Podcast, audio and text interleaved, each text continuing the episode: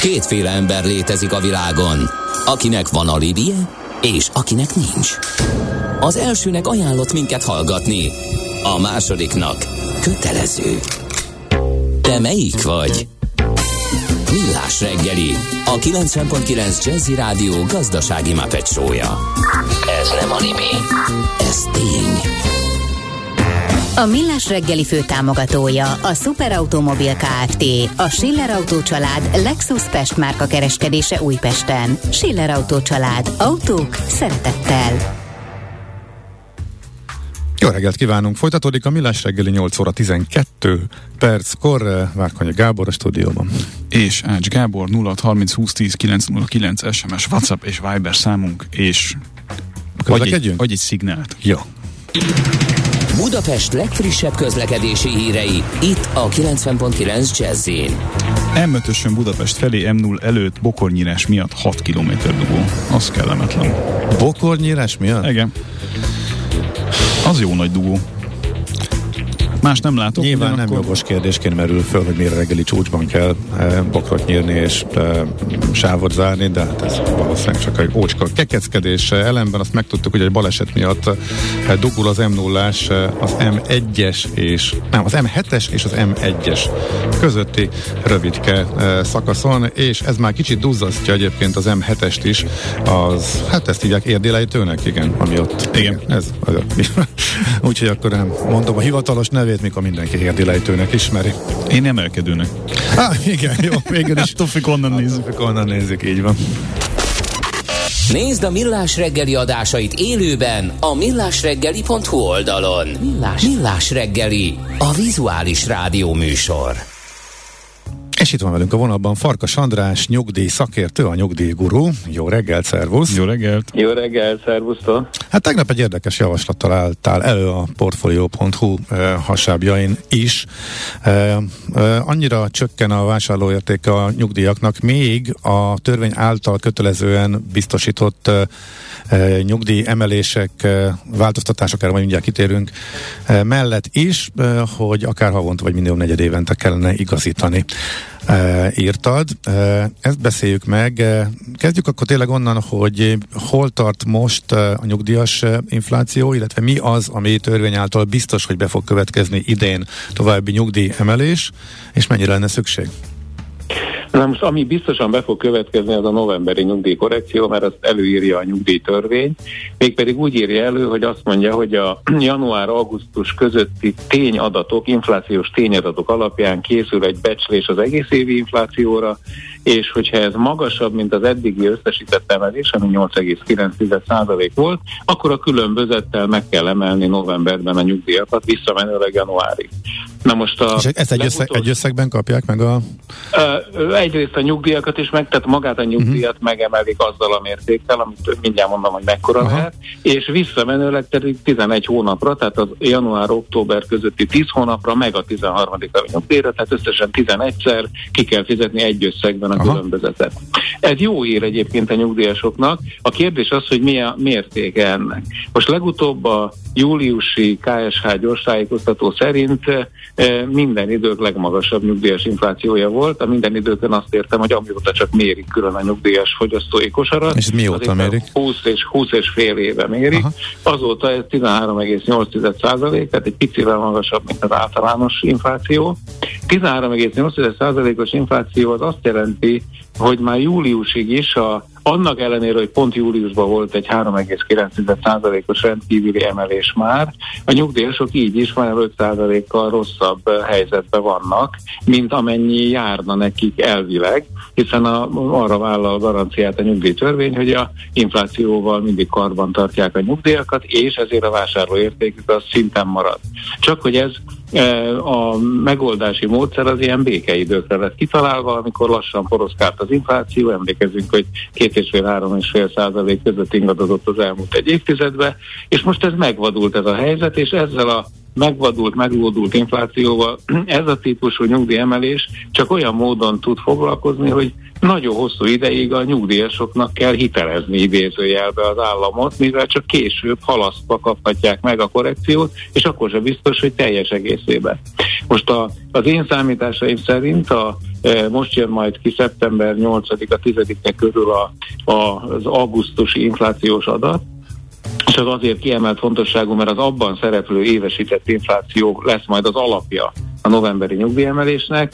Én valahol 15% körülre várom a, az augusztusi jelentés szerinti évesített inflációt. Ebben az esetben a nyugdíjasoknak 6,1%-os lenne a nyugdíjkiegészítő emelési korrekció, mert ugye eddig 8,9%-ot kaptak, ha 15% az infláció, akkor a kettő különbözete 6,1%, ami egy jelentős összegű emelést jelenthet. Én az átlag nyugdíjra mutattam be, ami most 167 ezer ezer forint, ha ezt megemeljük 6%-kal, vagy akár még egy picivel többel, akkor az fölmegy a 167 ezer forintos átlag nyugdíj 10 ezer forinttal magasabb lesz, 177 ezer forintra, és visszamenőleg, amit a, említettem, tehát összesen 11 hónapra megkapják ezt a különbözetet a nyugdíjasok, átlag nyugdíjra vetítve ez 110 ezer forint plusz egyszeri juttatás, miközben a novemberi nyugdíj már emelt összegben érkezik. Aha. Tehát ez a ez arra az esetre vonatkozik, a 15% lenne az évesített infláció, lehet, hogy magasabb lesz, lehet, hogy picit alacsonyabb, de valahol ez az 5-6 százalék uh-huh, körüli emelés környék, az, biztosnak látszik, az biztosnak látszik.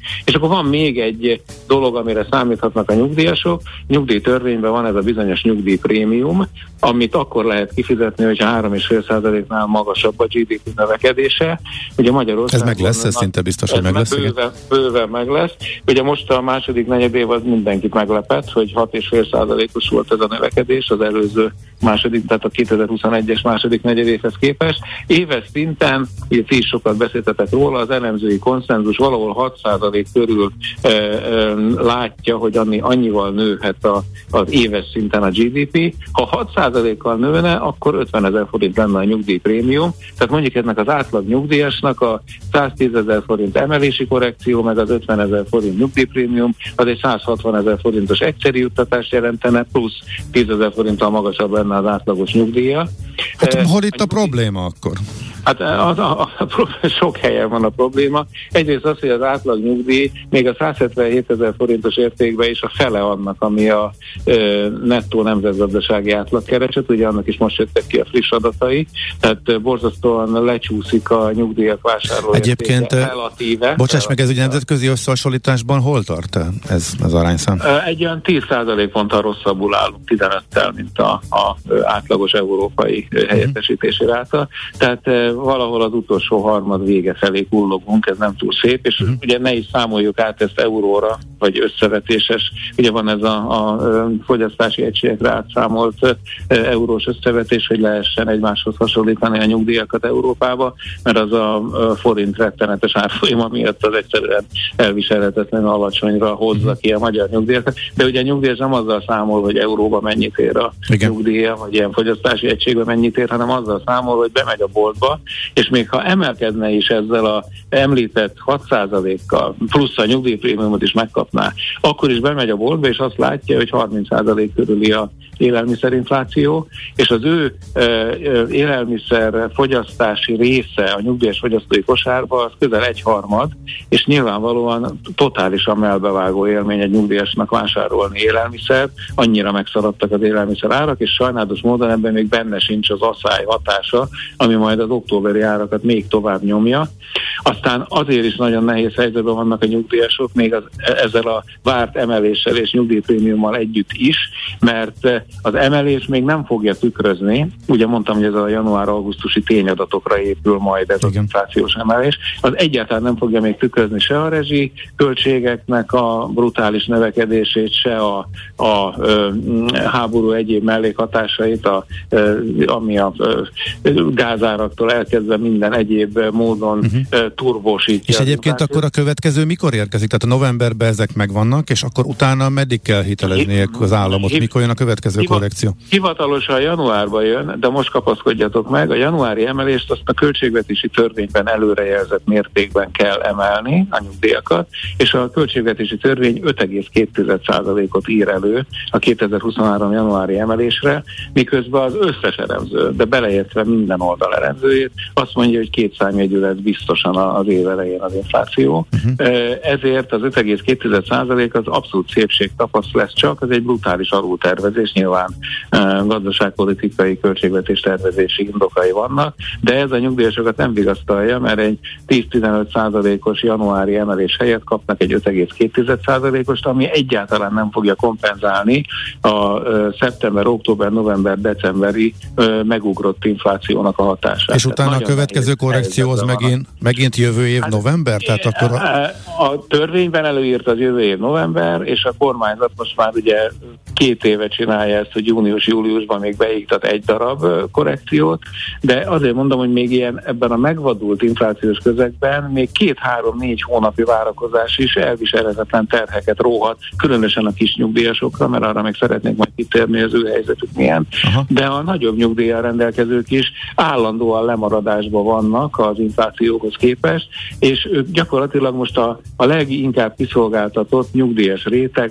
az, aki hónapokig e, vár arra, hogy a juttatásai megérkezzenek, hiszen neki hitelezni kell idézőjelben a magyar államot, mert nincs havonta vagy legalább negyed évente egy beépített utánkövetés. Én pont erre tettem javaslatot, hogy a veszélyhelyzet idejére, amíg tart ez a, ez a rémületes elszabadult inflációs állapot, arra a nyugdíj emelés módszerét változtassuk meg, és iktassuk, hogy minden hónapban emeljük föl 2%-kal vagy 2,5%-kal a nyugdíjakat, de legrosszabb esetben negyed évente csináljuk meg az emelést, mert egyébként a nyugdíjas társadalomnak az elszegényedése az egyre meredekebb lejtőre kerül. És mit gondolsz, lehet erre fogadókészség? Mert ugye a másik oldalon meg költségvetési eh, kényszerek Fogadni vannak. nem mernék rá, de nagyon remélem, hogy erőteljes lesz a nyomás. Hát ugye a nyugdíjas társadalom az az két millió öregségi nyugdíjas és 500 ezer egyéb ellátásban részesülő személytől áll föl. Ez Magyarország lakosságának egy negyede.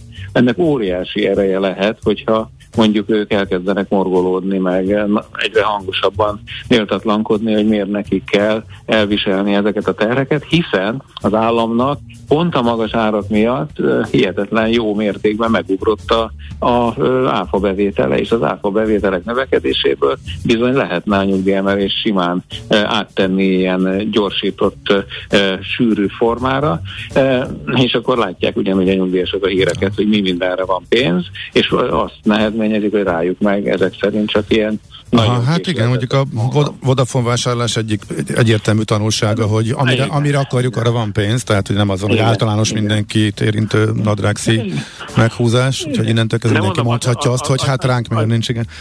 Nézd, két és fél millió fogyasztó, a két és fél milliós nyugdíjas társadalom, beleértve mondom az öregségi nyugdíj mellett az egyéb ellátottakat, és ez két és fél millió fogyasztó, aki ezeket a rohadt magas árakat folyamatosan fizeti, és pont ez Igen. az a réteg, amelyik tényleg fogyasztásra költi a kicsi pénzét, mert nem tud ebből már megtakarítani, tehát elmegy neki az élelmiszerboltba, meg a háztartási energiára. Nem is beszélve arról, hogy megérkeznek majd a rezsiszámlák a rosszul fűthető, régi típusú vacak lakásokba lakó emberek százezreinek, hogy akkor ők hogyan fogják Igen, meg hát joggal, joggal mondják azt, hogy a megugró áfa bevétel az részben tőlünk jön, akkor legalább az, igen, vissza. ők azt mondják, hogy ők finanszírozzák, igen. kérjük vissza. Hm. Igen, igen. Nézzük azért meg a másik oldalt, mert azért ez tök érdekes. Hogy közben viszont, hogy most elvonatkoztatunk a jogos igényektől, meg az inflációtól, a nyugdíjkassa oldaláról itt nagyon komoly kifizetés növekedés van, hogyha csak azzal számolunk, amit a törvényi előírások alapján mindenképpen emelnek, és novemberben folyósítanak. A nyugdíjkassa meg ettől még borulhat, és azt hogy áll, azt hogyan finanszírozzák? A, a, a, a nyugdíjkasszában ugye az van, hogyha nem elég a szociális hozzájárulási adónak és a társadalombiztosítási járuléknak a nyugdíjkasszát megillető része, már pedig nem elég, akkor most benne van egy 380 milliárdos eseti támogatás, amit minden évben belepakolnak nagyjából ilyen nagyságrendben, ami a kiadások támogatására szolgál, és egyéb adóbevételekből jön, például az áfából ez a, a nyugdíjkassa az mindig egyensúlyba kell, hogy legyen, melyiken nem lehet fizetni a nyugdíjakat, azt pedig nyilván nem vállalja föl uh-huh. senki.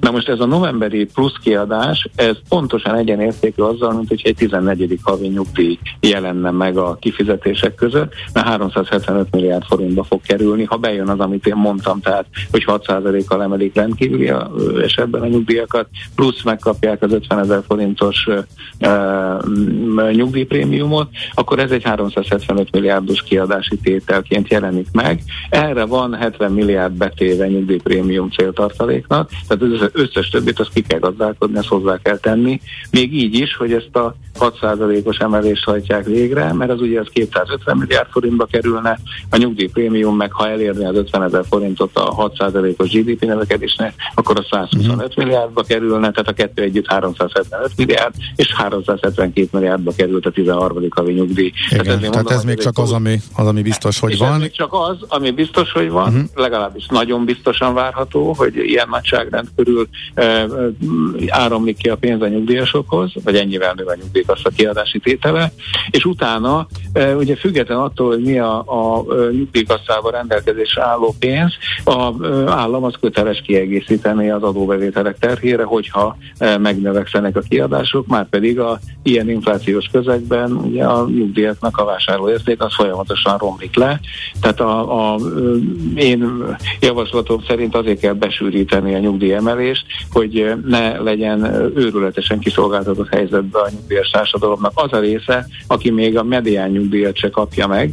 Ugye most a medián nyugdíja 142 ezer forint, tehát több mint egy millió ember ez alatti ellátást kap, és közülük is van 300 ezer, akik már mély szegénységbe csúsznak be. Ezek a legalsó jövedelmi decilisbe tartozó magányos idős emberek jellemzően. Az ő helyzetükkel abszolút szükséges lenne külön foglalkozni, és a részükre külön eltéríteni plusz pénzeket, és kifizetni nekik.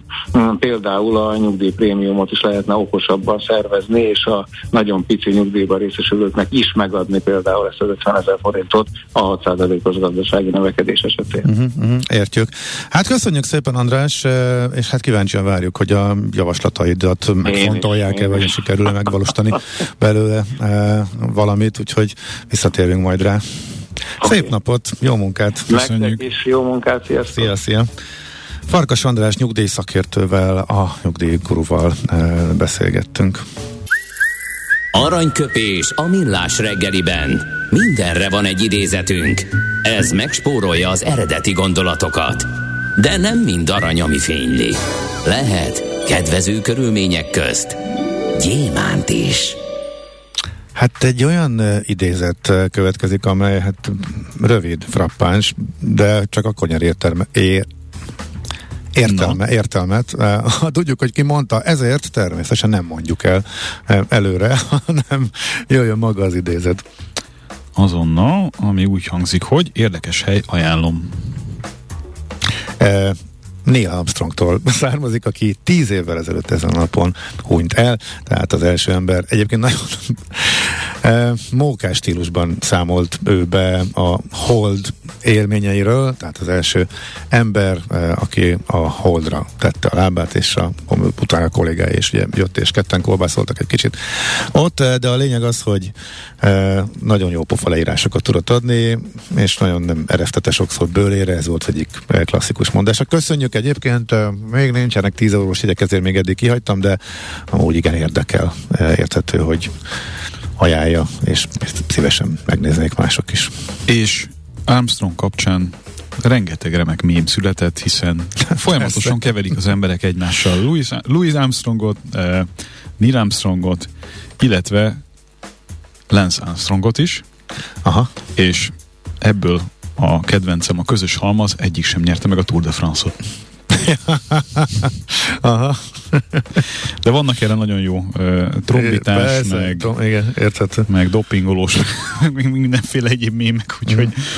Armstrongokkal ennyit. Igen, adják magukat. Aranyköpés hangzott el a millás reggeliben. Ne feledd, tanulni ezüst, megjegyezni arany. Hát ez meg mi? Jé, egy okos morzsa. Az Okos Morzsák támogatója a Surgeon ZRT, az önműködő kis- és középvállalatok cégépítő partnere. Sok vállalkozás tulajdonosa még évtizedek után is napi 12 órát dolgozik, pedig a szintlépéshez, további növekedéshez, hatékony, profitábilis működéshez már egy jól felépített vezetői csapat kellene, hogy irányítsa a céget. Ahol mindenki egy közösen megfogalmazott cél érdekében dolgozik. Az Okos Morzsák támogatója a Surgeon ZRT, az önműködő kis- és középvállalatok cégépítő partnere. Surgeon ZRT, az üzleti vállalati tanácsadó. A műszer neked egy fal, a sebesség egy váltó, a garázs egy szentély. Zavar, ha valaki elbetűvel mondja a rükvercet. Mindent akarsz tudni az autóvilágából? Akkor neked való a millás reggeli autós rovata. Futómű. Autóipari hírek, eladások, új modellek, autós élet. Kressz. Na most jön az, ami nekem is meglepetés. Mit hoztál, Gábor? Két hírt, mind a kettő Kínával kapcsolatos, és azért fontos, mert hogy egyébként arról is szól részben, amiről reggel beszéltünk, vagy amiről korábban beszéltünk, ugye villanyautózás kapcsán az egyik, méghozzá akkora asszály és akkora hőhullám tombol Kínában is, hogy a vízi erőművek sem nagyon tudják szolgáltatni helyenként azt az árammennyiséget, ami Aha. kellene a lakosságnak alapvetően, és ennek megfelelően fontos elektromos autós közszolgáltatások nem működnek egy csomó helyen, illetve részlegesen korlátozták ezeket. A Tesla és a NIO is a saját hálózatát részben lekapcsolta Chengdu, illetve Sichuan tartományokban. Azért ez több millió embert érint adott esetben. És ami még izgalmas, hogy arra kérik a felhasználókat, például a Nionál, amelynek van ilyen akkumulátor cserélő állomása, erről beszéltünk már, hogy működik ez a fajta eh, megoldás, hogy bemész az autóddal és percek alatt kicserélik az akkumulátort egy teli töltött akkumulátorra, tehát sokkal gyorsabban uh-huh. tudsz idézőben hatótávot vételezni. Szóval arra kérik a, a felhasználókat, illetve a tulajdonosokat, hogy eh, adott esetben, ha nem használják, akkor menjen ez visszafelé is, tehát a teljesen feltöltött akkumulátort adják le olyanoknak, akik adott esetben szükségeltet, szükségeltetik az, vagy menniük tehát, kell, igen. igen. menniük kell, na, köszönöm szépen. Egyébként 300 ezer töltőpontot üzemeltető Teld New Energy vállalat is több helyen, ezekben a körzetekben több helyen korlátozta, vagy leállította, vagy egyáltalán működésképtelenné tette jelenleg a töltőállomásainak egy részét. Tehát ez szerintem egy dolgot mutat, nem kell egyetlen egyféle megoldásra ráhúzni mindent. Ugye ez fordítva is működik, tehát ugye benzin sem feltétlenül értem, van hogy sokszor. Hova, értem, hogy hova akarsz kiukadni. Hát ha minél nagyobb... belekényszerítjük Európát, hogy fullba elektromosra váltson, és hmm. jön egy olyan időszak, amikor van egy kis áramhiány, akkor leáll minden. Most, ha eltúlozom. Szerintem nem is, ne, ne az áramhiányra hegyezzük ezt ki, hanem az jó, hogyha több opciónk van. Uh-huh. Az mindig jó, az mindig egyszerűbbé teszi az életet. Szerintem legalábbis a mozgásterünket növeli alapvetően. Ugye ez most egy szélsőséges példa, amiből nem azt kell szerintem leszűrni, hogy ez egy jó vagy egy rossz megoldás, hanem hogy adódhatnak helyzetek, ilyen, olyan és amolyan technológiával is, amik kellemetlenek. Ha egyetlen egyféle megoldásban vagyunk, akkor egyetlen egyféle problémát egyetlen egyféleképpen tudunk csak megoldani, ami adott esetben mm. Kínában most milyen Nem a villanyarány? Hát ott ugye többször beszéltünk erről már az évek alatt, ott a New Energy Vehicles az, ami egy fontos kategória, ami azt jelenti, hogy ebbe beletartozik a tisztán elektromostól kezdve a plug-in hibriden át, a metanollal hajtott autón keresztül, a, a minden is, ami környezetvédelmi szempontból zöld technológiának van apostrofálva a kormány által. Ami nem benzin és nem dízel de lehet pusztán benzin és pusztán dízel is, bár igen. dízel, igen, hogyha ezek kifejezetten alacsony fogyasztású autó, tehát alacsony ja, széndiokszid kibocsátású autó. Van a határ. Uh-huh. Igen, mert Kínában egyébként rendszer szinten inkább gondolkodnak abban, hogy a, a teljes értéklen széndiokszid kibocsátását nézzék a közlekedésben. Tehát vannak olyan részek, ahol a... De most komolyan ebben Kína gondolkodik, Persze. és a nyugat meg nem. Persze, hát nálunk, nálunk a, a villanyautó az nulla CO2-vel van számolva, ott meg nem. Ott meg az egész rendszer szintű dolgot ez nézi. miért van? Tehát józan paraszt észre. Ez a, ez a norma, és ez a logikus, hogy a teljes értékláncot nézem. És szerintem az a logikus, hogy minden, minden gazdasági nagyhatalom védi a saját iparát. Azt látjuk, például Amerika De akkor meg ne röhögjünk Kínán, hogy továbbra is, Én nem is vad, vadószennyez. Nem, hát most itt nem rád gondolok. Vadószennyeznek, miközben itt meg mi vagyunk a baromi haladók. Hát én erről azt gondolom, hogy Kína hódítani akar. És ahhoz, hogy hódítson, ahhoz támogatnia kell a saját iparát, nem nyírnia. Ez pedig történik. Tehát úgy, Európára úgy, is ezt mondtad, hogy igazából azért számol így, mert hogy támogatja a saját iparát. Nem, nem támogatja a saját iparát ilyen szempontból, azért számol így, mert ezt tartja zöldnek, nem azért, mert hogy ez az autóiparának az érdeke. Szerintem ez elég jelentős különbség. Uh-huh. Kínában szerintem megérkezett az üzenet, hogy ezt így tovább nem lehet folytatni, ahogy csinálják, mert bele fognak dögleni, és mi is bele fogunk dögleni ezzel együtt ilyen értelemben technológiákat versenyeztetni szerintem gyorsabban juttat el minket valami fajta környezetvédelmi szempontból hatékony megoldás uh, vagy balansz irányába, mint kijelenteni valamiről, hogy az zöld, és azt erőltetni akkor is, hogyha egyébként vannak még mellékágon egyéb megoldások is, amikkel lehet, hogy kellene foglalkozni. Oké, oké, oké. Most visszajutottunk oda, hova már sokszor. Igen, igen, erről már domáltunk. Így van. Hát ugye az EU-ban az az érdekes, hogy mivel már átettünk mindent egy trekre, ezért az autógyártóknak most már az lenne halálos, ha erről letérnénk. Mert mindenki rátette a zsetonjait erre a, az ügyletre. Tehát, hogyha holnap után kitalálnák, hogy... Mégsem csak elektromos. Igen, nyissunk egy kicsit, vagy nézzünk meg ás megoldásokat is, akkor, akkor az a helyzet, hogy az anyagi értelemben, meg, meg infrastruktúra szempontjából, meg a beruházásokat tekintve nagyon nehéz helyzetbe hozná az európai autógyártókat. Tehát most már késő... Már, igen, szakadtam kell, túl vagyunk azon a ponton. Igen. Tehát ahogy a németek észbe kaptak, hogy hülyeség volt az, a, az atomot így kinyírni azonnal. Van, aki ezt még mindig tagadja. De, közben szerintem a napnál világosabb, hogy hülyeség volt ebben a hát, formában. De ahhoz kellett egy nagyon erős fordulat a bemenő adatokban. Tehát az akkori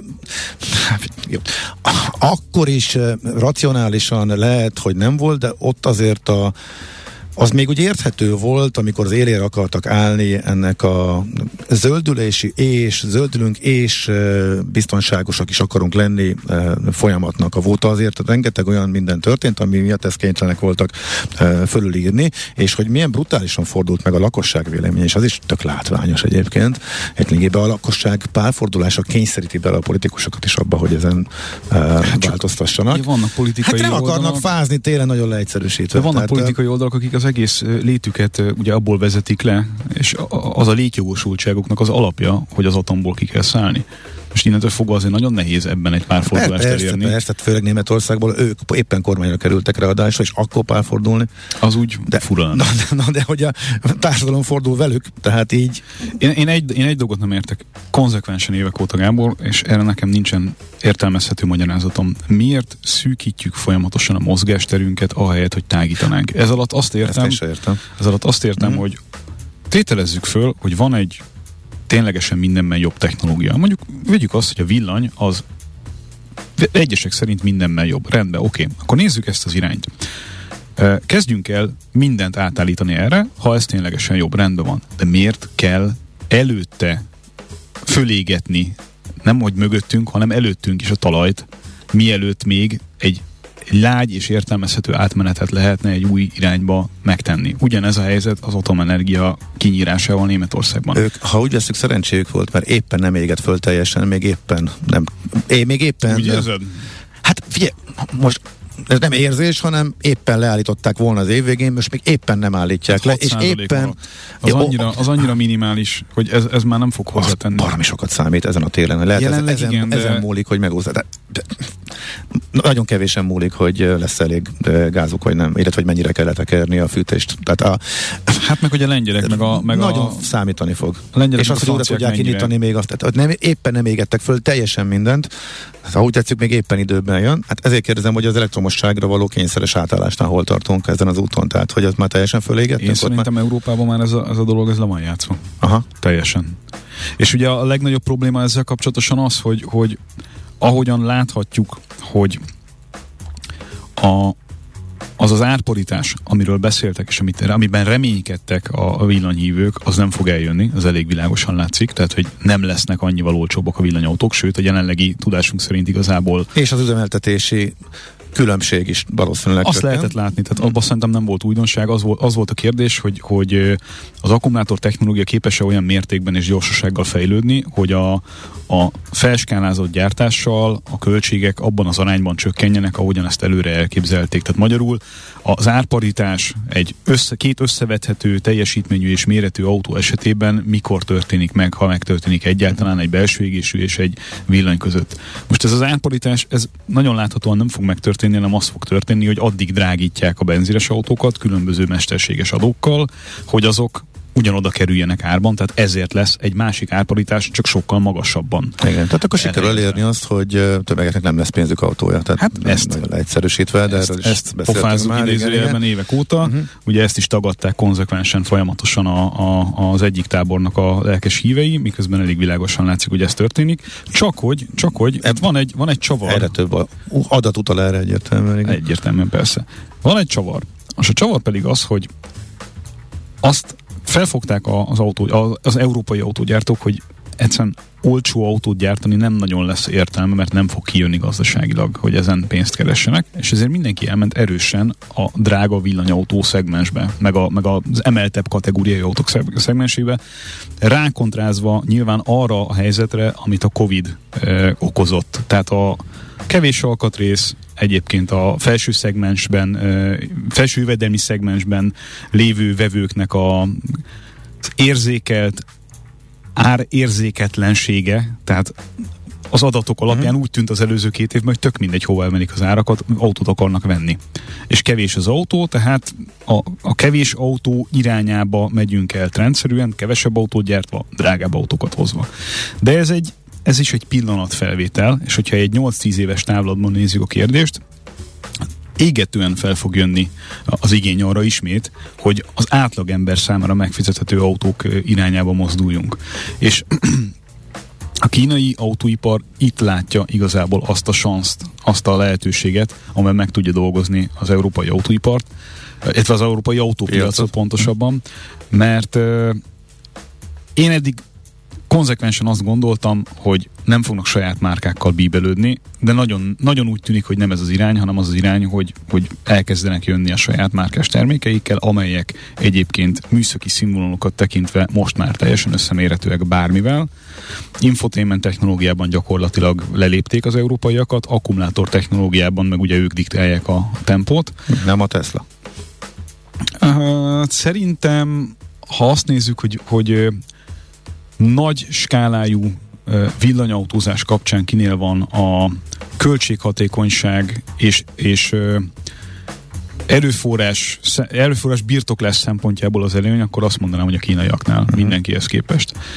És mivel az bár kategóriájú szegmenseket egyszerűen elhanyagolják az európai gyártók, mert úgy látják, hogy ebben nem tudnak labdában rúgni középtávon sem, és mivel nem igazán lehet tudni azt, hogy a kínai kormányzat ugye ezeket a részben állami cégeket hogyan dotálja a háttérből, ezért ők meg tudják azt csinálni, hogy egy ideig akár beker költség alatt is dömpingáron hozzanak ide olyan autókat, amivel kinyírják a konkurenciát. És szerintem a következő fázisban ezt fog következni mivel ugye mi egyértelműen hitet tettünk egy technológia Igen. mellett, abban a technológiában egyébként lemaradásunk van, tehát előbb írtuk elő, mint hogy fel tudtunk volna készülni rá a saját iparunkkal, ezért egyszerűen a hátrány az, az, az teljes, teljesen egyértelműen adott az európai gyártók számára. Ugye ezt, vagy ehhez hasonlatos dolgot látnak az Egyesült Államokban is, Any, akkora fundamentális különbséggel, és ez tényleg érdemes és lényeges kihegyezni, hogy ott A. nincsen végső kiszállási dátum szövetségi szinten a belső égési technológiából.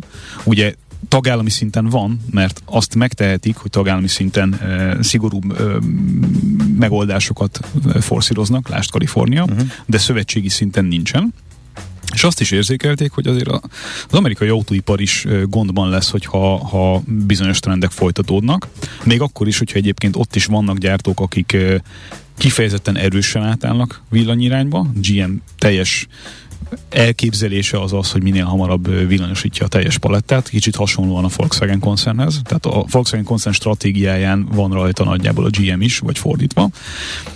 Az amerikai döntéshozók és, és politikusok viszont érzékelték, hogy valahogyan egy, egyfajta protekcionista hozzáállást ebben a, az átmeneti időszakban muszáj meghozniuk, és ennek az eredménye lett az, ami, amiről olvashattunk az elmúlt hetekben, hogy igen, lesz továbbra is villanyautó támogatás, igen, leírható lesz az adóból egy csomó minden, de felső ár szinthez ö, lövik be a lehető legnagyobb ö, engedményeket, vagy adójóváírásokat, és muszáj ezeket az autókat nagyon nagy részben az Egyesült Államokban gyártani és az akkumulátorokat is Egyesült Államokbeli eh, gyártóbázisokból összehozni. Nagyon egyszerűen megfogalmazva. Aha. Tehát itt van a három nagy autópiac, abból az egyik egyértelműen hitett tesz a saját autógyártói mellett, úgyhogy van egy olyan e, transformációs folyamat, amit egyértelműen nyomnak, de mégsem tesznek dogmatikus és merev határidőket eh, az ipar számára, hanem megnézik, hogy hogyan, uh-huh. hogyan működik piaci szinten. Ez Amerika, igen. Igen, van a másik oldal a kínai, amely egyértelmű offenzívában van, hiszen keresztül erőltette Európán a teljes villanyosítást, lehet így mondani. Most ezt ki lehetne egészíteni hosszabban, meg rövidebben, hát, de azért... Igen, ez ugye a Kínáról tette Európán keresztül, ez magyar állatot kívánna. De... Mind, a két, mind a két irányba nagyon erősen szorítják már ki egyébként a, a nagyon sok pénzt kereső prémium márkákat, nyugati márkákat a saját piacukról. Na mindegy, fejezd be a mondatot a három, mert az időnk is lejárása. A kínaiak offenzívában vannak, nagyon egyszerűen. Az európaiak és, gyakorlatilag... És van, és van egy állam, ami ugye bármit megtehet, és nem tudjuk, hogy milyen háttértámogatás működhet. És ezt nem is fogjuk tudni ellenőrizni. Igen. És nem is fogunk tudni ellene semmilyen igen, hát ez az állam működéséből fakad, igen, igen. Így van, mi meg itt vagyunk, hogy akkor gyerünk autógyárak, csináljátok. Egyébként minden létező módon büntetünk benneteket, adóztatunk, szorítunk ki, nehezítjük a helyzeteket, legyetek kompetitívek. Aha. Jó, hát ugye a, a, mi, a, mi, mi lett volna a másik hír, amire nem maradt idő? A másik hír, Jól elkalandoztam. Másik hír megint Kínával kapcsolatos egyébként, ezt viszonylag röviden el tudom mondani. Nagyon érdekes elképzelést lengetett be a Honda. A Honda teljes globális gyártásának a 40%-át Kínában e, gyártatja, és nyilván egy nagyon fontos piac számára a kínai autópiac is, illetve Ázsiának a nagy részét ugye onnan, vagy onnan is szolgálja ki. És egy ö, olyan stratégiáról hát nem, hivatalosan nem beszéltek, de Erről lehetett olvasni több helyen, hogy ketté bontják a beszállítói kört, és lesz egy csak Kínára fókuszáló és a kínai gyártást ellátó beszállítói köre, és a világ többi részét, tehát a globális tevékenység többi részét teljesen szeparálni akarják a kínai ö, piaci eseményektől. Tehát lesz egy a világ legnagyobb autópiacára kitalált belső beszállítói és gyártói kör, amivel ugye a, a nagy kínai autópiacon tudnak rendületlenül tovább működni, de minden, ami nem szorosan a kínai piachoz kapcsolódik, azt megpróbálják lehetőség szerint, akár egyébként japán kormányzati támogatással, és akkor itt megint arról van szó, hogy ki támogatja a saját autógyártóit, Aha. japán kormányzati támogatással visszavinni a Szigetországba, mint, mint gyártói bázis, beszállítói és autógyártói szinten is, és minden egyéb tevékenységet, ami Észak-Amerikára, a világ többi részére, Japánra, vagy éppen Európára vonatkozik, eh, annak a beszállítói eh, láncát az teljes mértékben függetleníteni mindentől, ami kínai nagyon érdekes, és nagyon könnyen lehet, hogy ez egy olyan stratégia, amit a többiek is meg fognak vizsgálni. Egyébként a Mazda is hasonló elképzelések mentén képzeli el a, a jövőbeli autógyártási stratégiáját. Uh-huh. Oké. Okay. Na hát ebben még van egyébként kérdés, meg téma, úgyhogy erre majd még visszatérhetünk. De most akkor ennyi volt a futómű rovat. Köszönjük szépen. Köszönjük. Most lefarkolunk, de jövő héten megint indexelünk és kanyarodőzünk és tolatunk a Millás reggeli autós rovatában. Futómű a világ négy keréken. És 9 óra van, sőt, kicsit el is múlt, úgyhogy jön Czoller ismét a hírekkel, utána pedig előrejelzés következik, hanem is időjárás előrejelzés, de hasonló szakifejezések fognak előfordulni az IT rovatunkban is. Prognózisok, valószínűségszámítások, kibertámadások esetében Frész Ferencet várjuk a stúdióba, a Cyber Services elnök vezérigazgatóját, maradjatok velünk.